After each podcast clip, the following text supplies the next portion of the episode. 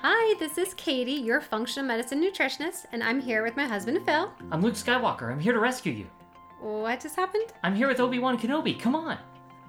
I don't get it. Oh, Star Wars, babe. Come on now. Is Obi Wan very smart and intelligent and wise? Uh, absolutely. Okay, then I'm good with the, the scenario. Oh, jeez. Okay, so today we're gonna talk about what do you do on those days that you just feel tired? Sleep. okay, for those of us Lay by the fireplace who have jobs and responsibilities and normal Curl lives, with your dog. typically we have more coffee, right? We have more sugar to help us to stay energetic. And I want to talk about what we can do, you know, if you had a day that you just didn't sleep well, you know, maybe it was storming all night or your kid was up sick or you just got back from vacation, it was a really, really busy day the day before, and the next day you're just kind of feeling more tired and depleted, and you're like, oh man, I need, I'm to really need a lot of espresso today. You make a double, triple cafe espresso with extra sugar, right? Double, triple. So- Double, triple, all the way across the sky. It's the rainbow guy reference. rainbow. Anyways, you're really getting me off track today. so, what do we do that's going to be actually helpful for our bodies? Because excess caffeine and excess sugar is not the way you want to go. The caffeine will actually make you more tired that afternoon as you block all of the calming parts of your brain with high doses of quick absorbing caffeine from coffee, then your body will eventually compensate as soon as that caffeine wears off and flood your brain with things that make you feel more sleepy. So it'll actually get harder to get through the second half of the day. Is that why I typically want to take a nap at the end of the day? Well, there's, there's many reasons for that. Skipping breakfast would be one. so the sugar component, as we all know, we crash like two hours later, and then we just need more sugar again. So neither of these are actually going to work to get you through the whole day. So what will that's going to be better for your body? So first thing is let's replace the coffee with tea. I know you don't like tea. Don't give me the eyes. Green tea is uh, so much better because it's got less caffeine, um, but it also has theanine in it, which helps your body to stay calm while it's being stimulated by the caffeine. So instead of this spike and this dip, it's more of like a nice, steady stream of things that energize you and stimulate you. Inside flavored water. Yes, it's not strong enough for Phil's taste buds. then there's also peppermint tea. So if we want to even just get rid of the caffeine altogether, peppermint actually has some good research on it showing how it increases blood flow to the brain and um, from your heart to your heart. So it can increase like your physical bodily energy as well as your brain energy to help with cognitive function. Um, in a study of 24 people, when they had peppermint tea, they were able to perform better on a cognitive test. Yeah. It so- also smells like Christmas. yeah, it's, it's very pleasant. It's one of the actually nice, enjoyable, fun ways to have a healthier alternative. We also want to replace that sugar with protein.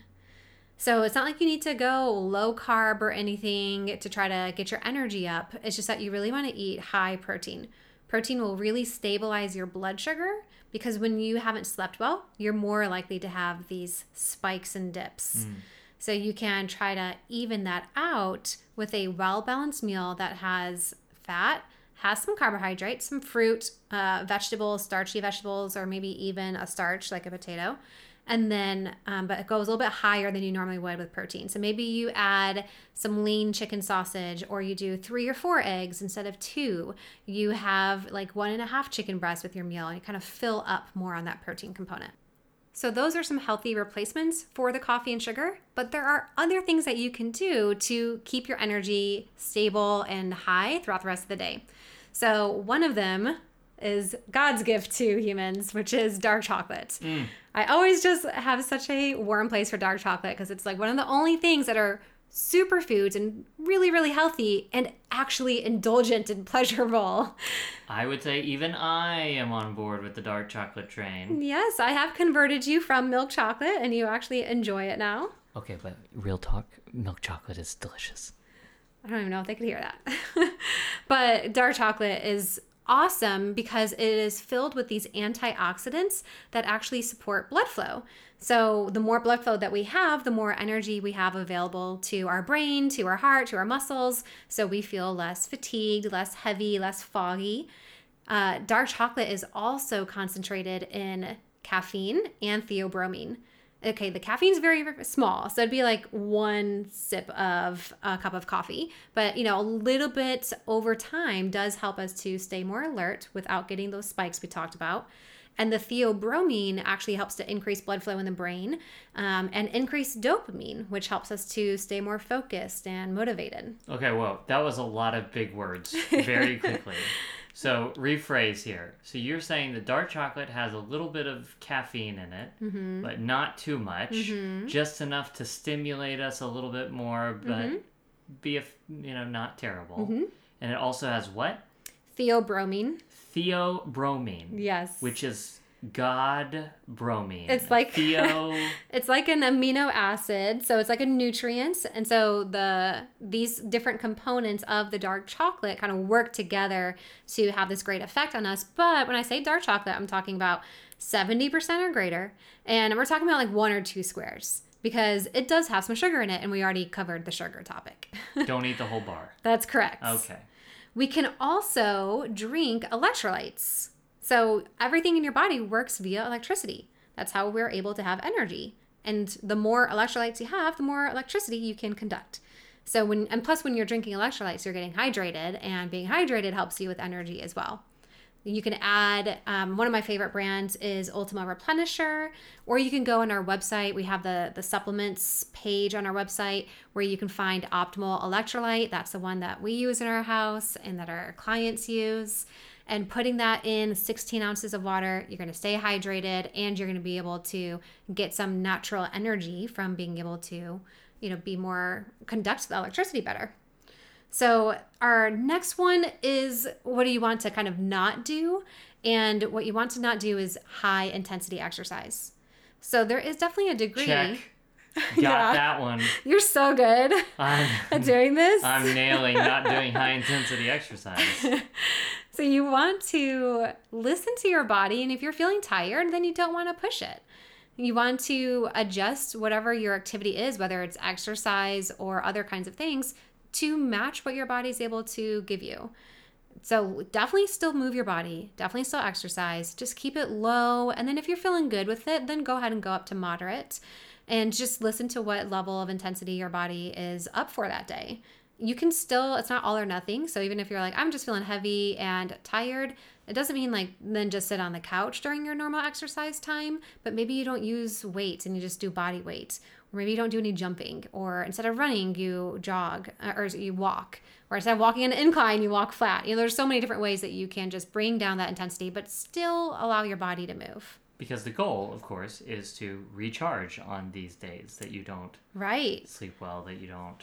Yeah and on that note if there is things that you had planned but you know you don't have the energy for it and you can drop it then drop it so cut out the unnecessary stuff you don't have to go and take care of the lawn that day you know you don't have to you know do a deep clean of your kitchen you, you you know drop anything that you know can wait until tomorrow or later on that week Oh, question. Mm-hmm. I'm holding up my hand, everybody.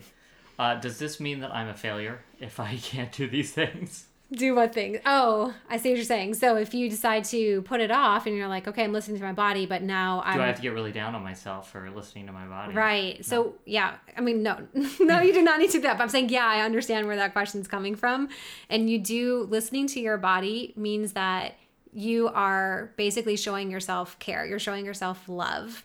And anytime that you do that, you're successful. you are right on track and where you need to be. We don't want to measure our, you know, how worthy we are by how productive we are. We really want to measure it by like how healthy we are. Can be hard on days that you're Mm-hmm. having to recharge. Yeah, that's true. And then the last one is okay, we've done all these things. I'm still really tired. Guess what? Take a nap.